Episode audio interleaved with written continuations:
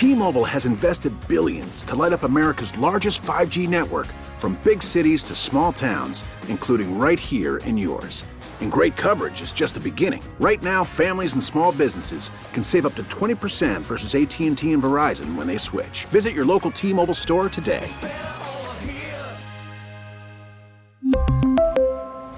Plan savings with 3 lines of T-Mobile Essentials versus comparable available plans. Plan features and taxes and fees may vary. We get it. Attention spans just aren't what they used to be. Heads in social media and eyes on Netflix. But what do people do with their ears? Well, for one, they're listening to audio. Americans spend 4.4 hours with audio every day. Oh, and you want the proof? Well, you just sat through this ad that's now approaching 30 seconds. What could you say to a potential customer in 30 seconds? Let Audacy put together a media plan tailor made for your unique marketing needs. Advertise with Audacy. Visit ads.audacy.com. Still trying to get all our thoughts out about Washington's 24 to 10 loss at the hands of the Cleveland Browns on Sunday. Joining us right now to help us do that on the Team 980 guest hotline is NBC Sports Washington Commanders insider Pete Hailey. You can give him a follow on Twitter at Pete Hailey NBC. What's going on, Pete? Good morning, Linnell. Good to hear from you. Good afternoon. Good evening. And uh, it's always nice to talk to you. Definitely, my man. Let's uh let, let's go back to to Sunday here for a second. You were there at FedEx.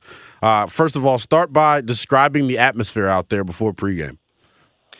It was uh, pretty pretty dull. It was Right. really weird for it to be such an important game. And I understand it was New Year's Day, and some people just didn't feel like getting out of bed. But it was a really nice weather day, and this team was two wins away from guaranteeing its playoff destiny. And I know that it hasn't been a very good franchise for fans to support for over two decades. So um, just because they have two games ahead of them doesn't mean fans can necessarily forget the two decades of pain that have preceded those games. But um, it was uh, it was almost unsettling to be on the field pregame because around like 20 minutes before kickoff, you can really start to feel the energy rise. The players are going through their final warm ups. The music is loud. But on Sunday, it was just something missing. And then the early interception from Carson Wentz, Yeah. with how everybody reacted and started chanting for Heinicke, it was apparent that at that moment the day was not going to go Washington's way. Were you surprised by the crowd reaction after Carson Wentz's uh, first interception?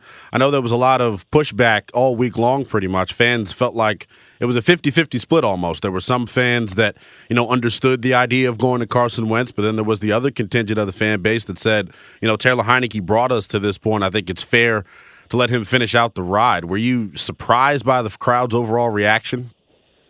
I honestly was. Yeah, I mean, I know that the Heinicke love is very real, and I'm honestly one of the people who loves the guy and and wanted to see him finish out the year. But I understood the change to Carson, and in my head, I honestly supported it because what was going on with Taylor had seemed to run its course.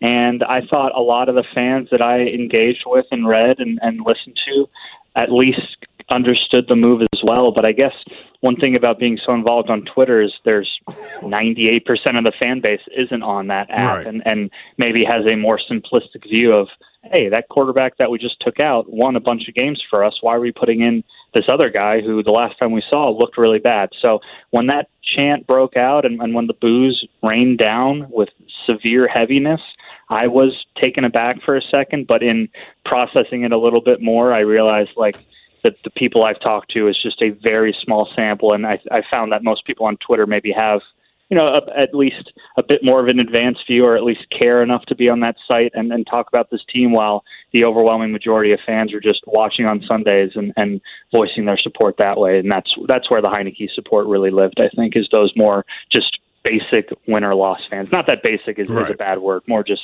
you know they they care about the team and they want to see him win, and Heinicke was doing that for him. Two first half interceptions for Carson Wentz, but they end the half uh, on a good note. A 21 play touchdown drive where he caps it off, uh, diving over the uh, the pile at the goal line. If it wasn't for that touchdown drive, I think it was 16 runs, five passes on that drive. Do you think Ron Rivera considers pulling Carson Wentz at the half? Perhaps, but Ron is is a guy who really likes to be proven correct, like most people in the world. It Right. feels better to be right than wrong, and and then making this whole switch and then having to undo it after 30 minutes of football would have been a very tough pride pill for him to swallow. Um, so in that alternate reality where Wentz doesn't get that and they go down three nothing and the fans probably are really upset when the team leaves the field, I still think Wentz gets an opportunity to come out after halftime and maybe if if he goes three and out like he did, then then Ron considers a switch. But I was under the impression that um, it was going to be Carson's day as long as he didn't throw like seven interceptions. And of course, he ended up throwing three. but like he two in the first half, you could sell it as he was finding his rhythm, and the defense was doing okay and, and holding up to Cleveland. Um, so I think it would have taken even more failure for Heinicke to come out because Ron just didn't want to have to uh, acknowledge he was wrong so quickly. Yeah, you, you mentioned the two first half interceptions. Based off of what you saw in his limited work against San Francisco the week prior, were you surprised at how unsettled he looked early on in that football game? Because it really just felt like, even from him trying to hit the checkdowns, that he just was not mentally there uh, on Sunday. With Carson, there's always going to be those ugly misses. There were some of them in San Francisco, but certainly not at the rate that we saw against Cleveland. Um, it, but the fact that they were just it was nonstop. It was incessant inaccuracy. It was poor decisions. So yeah, I I don't think much of Carson, but I thought he would be better than that. I thought he would at least offset those plays with the deeper throws, and and the yeah. staff didn't really ask him to do much of that on on that 21 play drive. Carson was hidden, and yeah. I think that's telling that the most successful drive of the day they basically hit Carson behind the running game. Um, so it, maybe the plan wasn't great. Maybe you know we all wanted them to stick with this running game, but if you're going to stick with that running game, why why bring in the guy who's got the big arm and is better as a thrower than Taylor? Maybe you needed to uh, try and do some more quick game like they did against San Fran and let Carson just hit those checkdowns. I mean, when he was throwing to Logan Thomas on Sunday in the flats and in that intermediate part of the field, it looked good when he was just yeah. three step, five step, and, and throwing it. That was really the only time Carson seemed comfortable. Um, but I guess that San Francisco game was was was not enough for him to shake off the rust. And honestly, I think at this point of his career, he's just he's broken mentally. I mean, we see the the zip on the ball, but when he fails in Philadelphia and watches another quarterback win a Super Bowl, then he gets a second chance in Indianapolis, fails there too, and then comes to Washington, and his first stint doesn't go well, and the fans clearly love Heinicke more than him. I think the guy upstairs is just tarnished, and I don't think he'll ever really rise back to even satisfactory quarterback play. Yesterday, Ron Rivera spoke to you guys via Zoom, and it was, you know, one of the more memorable, you know, media availabilities he's had, you know, since he's been here. I thought Ron was very forthcoming and, and honest and transparent.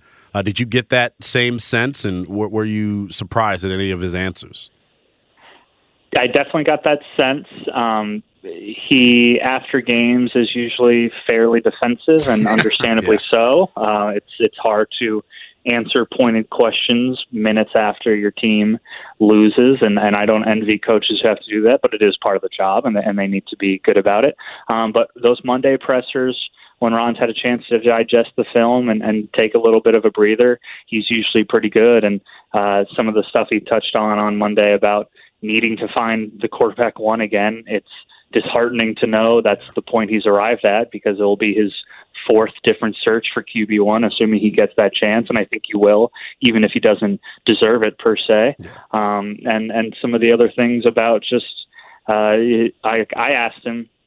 You know, it's been three years. The, the presser we had on Monday was the three-year anniversary of his first ever press conference wow. as Washington's head coach, and I asked him what progress can you point to in these three seasons? Because the numbers, seven wins, seven wins, and then either seven or eight wins, indicates very little progress. And he touched on the skill positions and, and the defensive line and the middle of the defense with Jamin and the safeties. And those are all fair points. Yeah. But my my story, which I'm waiting to publish, kind of just waiting for the Damar Hamlin situation. Doesn't feel right to write a silly football stories right now with all that going on. But right. like he should have more to point to than a couple of better position groups. It should be easy for him to say, not that we're trending in the right direction, we're in a different position, period. And and the types of things he was saying is the stuff you hear from a first year head coach after his first year in a rebuild, not a guy who's had three years and total control. So while he is right that the receivers are, are good and the running backs are promising and the D line had a great year, like you need better, more tangible things than just a few uh, position groups showing some promise. Yeah, I want to go back to the comments that he made about quarterback because I thought that was, you know, very telling. And you just brought it up. I don't personally, me, I don't think he deserves the opportunity to choose another quarterback, and it it's not for the reasons that everyone else might think. I think he's swung and missed a couple of times here now uh, on the quarterback position. Anytime Ryan Fitzpatrick ends up as your opening day starter, it's clear that you know you did not exhaust the proper resources to to upgrade that position when you look at Washington and their path to getting a quarterback potentially this offseason, it's not like Pete that this this process has gotten any easier for them. I know yesterday he said, "Well, we tried to do this and we had to pivot to a plan B." Uh, if they were to go out and potentially try and draft a rookie, Pete, being that this is going into year 4 of this regime, would that even be something that crosses their mind, you think? It's so tough for this group to trust a rookie because going into this year it would have been tough for them to do, knowing that Ron seat, while it wasn't hot and, and well, maybe not even warm, well, it Pete, at least well, Pete, was. Not to cut you off, I think he made it hot by boasting his chest out this summer and saying year three right. was going to be the year that we take this jump. I don't think us as media members here locally thought this was some 10, 11 win football team, even when the Carson Wentz trade was made. Yeah, yeah, and then now the seat, whether it was hot or not before the season, will be, especially if there is a new owner. I mean, Ron's time could be numbered if there's a new owner, unless he goes on some crazy 13 win run next year. And what was what has harmed this organization so much in the past is that uh, the head coaches will come in, they'll they'll deal deal with the inherited quarterbacks that won't work. They'll maybe try and get a quick fix, and then they'll realize, okay, I need to draft a rookie but then that coach is gone before the rookie is in his second or third year. So then that rookie is the next group of inherited quarterbacks for the next coach, and those timelines don't match up. And if Ron drafts a quarterback this year, that's going to happen again. And not that you know he's got some brilliant offensive mind, but whatever right. playbook they instill in that rookie, he'll then have to forget and learn a new one for the next head coach. And that goes without even touching on this team's draft position. If they're in the middle of the first round, yeah they'll have to move up to get a quarterback that's worth really trusting. So it's a mess, and it like I I sympathize with Ron in that it's really damn hard to find a quarterback. Yeah. There's a reason why uh, Wentz was available because he wasn't a good one, and the good ones are all kept. So then you have to sift through the trash and hope the guy you can find you can like wash off, and and, and he's not that much trash. And this right. year maybe Derek Carr is going to be that version of that guy, but even so, like it's just so damn hard and i think the only way to really do so is to get lucky in the draft but i don't have any faith that this regime will a get lucky or b be around long enough to develop that guy Talking to Pete Hailey, Commanders Insider for NBC Sports Washington. You can give him a follow on Twitter at Pete Hailey NBCS. Uh, I got a chance to listen to you guys on the post-game show on NBC Sports Washington, and JP Finley uh, unchained, so to speak, Pete. And he had, to me, the quote of the weekend if this was a regular, properly run NFL outfit, everything would be on the table after a loss like that. Uh, clearly, with the impending sale of the team, Pete, this is not a regular NFL outfit, and it is really difficult, I understand it, to fire Ron Rivera because a new owner is going to come in and want to choose his guy. With those being the circumstances, what type of changes can you anticipate uh, happening between now and you know maybe potentially the start of OTAs? Even stuff like coordinator changes. They yeah. just extended Scott Turner, and not that he's making a billion dollars, but uh, you know that's that's a that's a new contract that Snyder might be hesitant to axe, and and Ron would again not want to just say, "Oh, we got this guy a new deal." Oh, wait, never mind, he's wrong. He's not the guy. I need to get rid of him. That's going to look bad for Ron. Yeah. Uh, Del Rio has done a nice job with the defense. I don't think you really want to touch the defense too much. It's just going to be more personnel. And and Ron, when he outlined all the things he's proud of, like I think he's proud of the first line of his depth chart, but the second and third lines yeah. are the areas that need to be fortified now because he always always talks about injuries. Yeah. And look, I get it. Injuries are like they they are very detrimental. Obviously, when you lose starters, when you lose Cam Curl and Benjamin St-Juste, like your team's not going to perform as well inevitably. But you need to have better depth behind those guys so that it isn't just such an obvious downgrade in talent. And and I think that's another part of what's disappointing with Ron is that this year we liked the starters pretty much all over the field, yeah. but uh, we knew that the secondary was really thin, and and when a guy turns an ankle and has to miss a couple weeks, that can't just torpedo your entire season. So I don't see much happening with the coaching staff. I don't see much happening uh, in the front office. So it's got to be the players on the field, and hopefully they can find some more bargain type guys like their J.D. McKissics and Logan Thomases of the past, and and and draft well again, and and just further fill out this team so that when next year in Week Seven John Allen misses time or Jamin Davis misses time, Ron isn't coming to us saying, "Well, my starters yeah. weren't there." It's oh, thank God we had this backup who's pretty much just as good as the guy he's filling in for. Yeah, it's tough when when you hear Ron talk about the injury situations because, like you just outlined, yeah, I get it. But other teams across the National Football League have to deal with the same damn thing. I mean, San Francisco's on their third string quarterback. The mm-hmm. Giants are running out YMCA wide receivers, and they're locked in the sixth seed. so uh, the injury situation here in Washington really just isn't much of an excuse. One game left. They're honoring Sonny Jurgensen on Sunday against the Cowboys. Uh, we found out yesterday that that game going to be flexed to 4:25 p.m. Eastern time. It'll be a Fox game. Could do you think we'll see Sam Howell start? I know the question was asked to Ron Rivera uh, on Sunday by Grant Paulson, and then yesterday again by you guys, and he didn't really, you know, seem to have a definitive answer. What does your gut tell you that Double R is going to do? Uh, my gut tells me that it will be Sam Howell. Um, very liberal use of flex there, by the way, for you. I would say it just got scheduled for 425. Flexing implies that like the league put it there because it really wanted to. Right. Um, yeah. But yes, I would say Sam Howell. Um, and I understand the the Cowboys defense is ferocious and they'll be playing for something and it could be a really tough challenge for Sam Howell, but he's a fifth rounder. You need to see if there's anything to work with. And I know that one game, if he goes out there and throws for 350 or he goes out there and throws for 50, it shouldn't just completely color our opinion of him. It's just going to be a, a point in the sample size for him. But uh, there's absolutely no point for Carson Wentz to ever throw a football again in this area. and maybe you want to give Heinicke like a final chance to salute the crowd, and, and that at least gives you a better chance to win. But forget that. Losing is better for this team anyway to move up the draft order. And Sam Howell needs to uh, be able to show you what he's learned sitting behind these guys. Can he run around? Can he just look like a competent player? There shouldn't be big expectations, but what does he look like trying to play against a really good defense? That is the most important thing to come out of this meaningless game. And if Ron doesn't go to Howell, it'll just be another uh, thing for fans to be bitter with him about. Yeah, and I, I think you know, normally it takes him till about Wednesday, Pete, to really get his thoughts in order. It seems like you know we all mm-hmm. knew he was going to start Carson. He waited till Wednesday to announce it. Um, when he made the announcement last week, he leaked it to, I believe it was Josina Anderson of uh, CBS Sports HQ, and she said that you know if Washington was eliminated, you know that they would consider going to Sam Howell. I'm assuming that was spoon fed to her by somebody in the Washington Commanders PR department. What do you make of him though, like being hesitant to do this? And yesterday he kind of came off with this macho and bravado and machismo of like, "Hey, we're playing every game to win." That's all fine and dandy, but but we know if Sam Howell doesn't get the start uh, on Sunday against Dallas, I can only imagine the backlash that Ron Rivera is going to get. And by the way, he's handled the media this season and last year. Quite frankly, I don't know if he can handle the backlash. It it is it does crack me up when he says things like you know you you guys will be the last to know we're going to make this decision. like no we're not there's leaks coming out of that team all the time Rapoport right. knows half the time before Ron knows. It seems like so.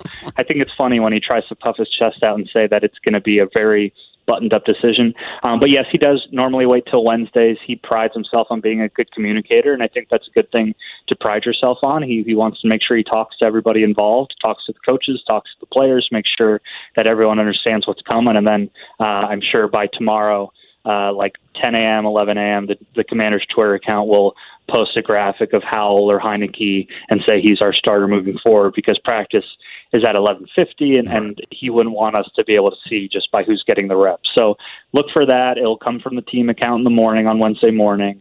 And uh, for everyone's sake, let's hope it's a picture of Sam Howell and, and, and his flowing hair and, and his practice jersey and we can all at least have something at least a little significant to look forward to when we're at that stadium and we're surrounded by 60,000 annoying people in Michael Irvin jerseys and Dez Bryant jerseys. Yeah, definitely.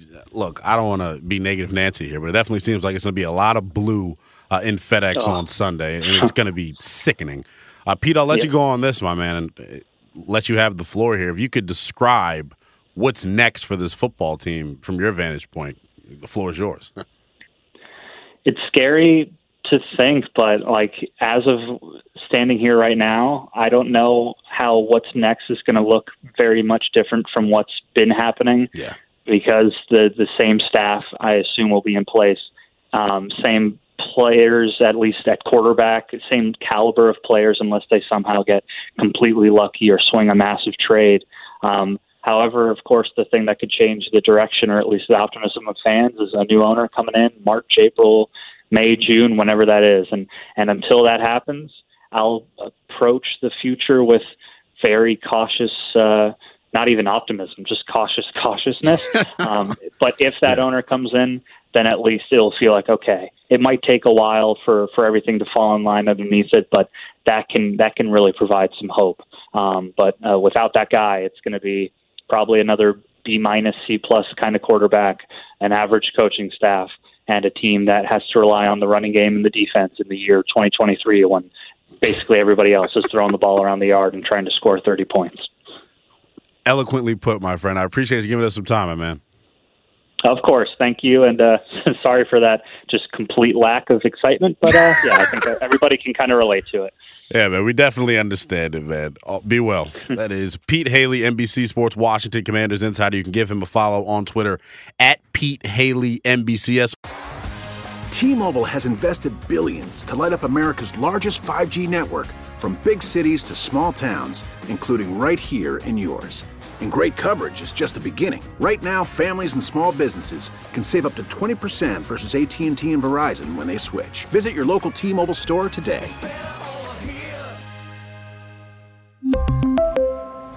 Plan savings with three lines of T Mobile Essentials versus comparable available plans. Plan features and taxes and fees may vary. Vehicle's engine with a full synthetic oil change and save with Mobil One at O'Reilly Auto Parts. Purchase five quarts of Mobil One full synthetic motor oil and receive a $10 O'Reilly gift card after rebate. See store for details. With your Mobil One purchase, you'll also receive two times points during O Rewards Bonus Points Month at O'Reilly Auto Parts. Oh, oh, oh